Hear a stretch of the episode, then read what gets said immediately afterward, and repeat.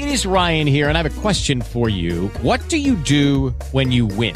Like, are you a fist pumper? a woohooer, a hand clapper, a high fiver. I kind of like the high five, but if you want to hone in on those winning moves, check out Chumba Casino. At ChumbaCasino.com, choose from hundreds of social casino style games for your chance to redeem serious cash prizes. There are new game releases weekly, plus free daily bonuses. So don't wait. Start having the most fun ever at ChumbaCasino.com. No purchase necessary. VGW. Void were prohibited by law. See terms and conditions. 18 plus. Lucky Land Casino, asking people what's the weirdest place you've gotten lucky? Lucky? In line at the deli, I guess? Aha, in my dentist's office.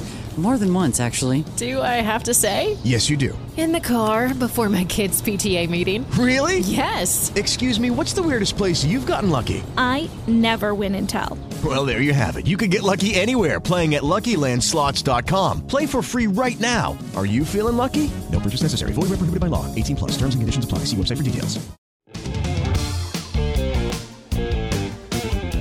Oi pra você, dois minutos, Band News edição da noite está no ar. Eu sou Isabel Mega e te conto tudo que você precisa saber para ficar bem informado. Vamos começar com política? PSDB espera concluir as prévias até domingo. E foi mais um dia de troca de farpas, com pena de tucano voando para todos os lados. Falas sobre compras de votos, suspeitas de ataque hacker, bolsonarização do partido e por aí vai.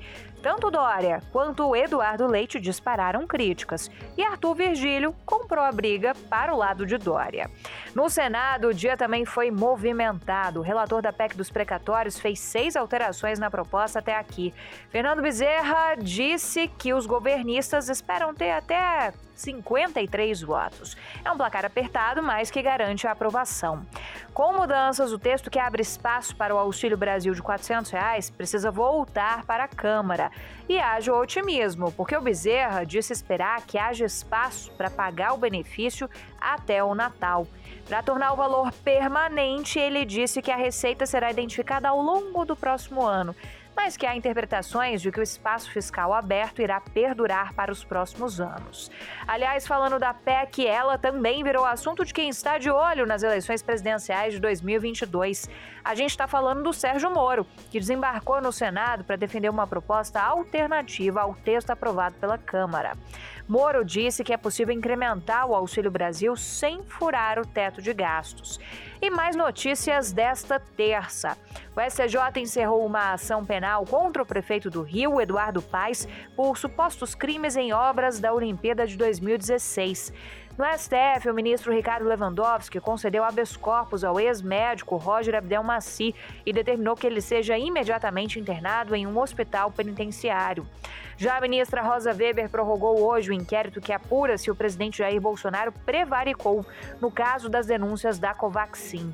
Aliás, o deputado Ricardo Barros, líder do governo na Câmara, também enfrentava um processo no Conselho de Ética por conta disso mas ele foi arquivado. E para terminar, te conto que o Touro de Ouro, o Touro da Polêmica, instalado na frente da sede da Bolsa no centro de São Paulo, está com os dias contados.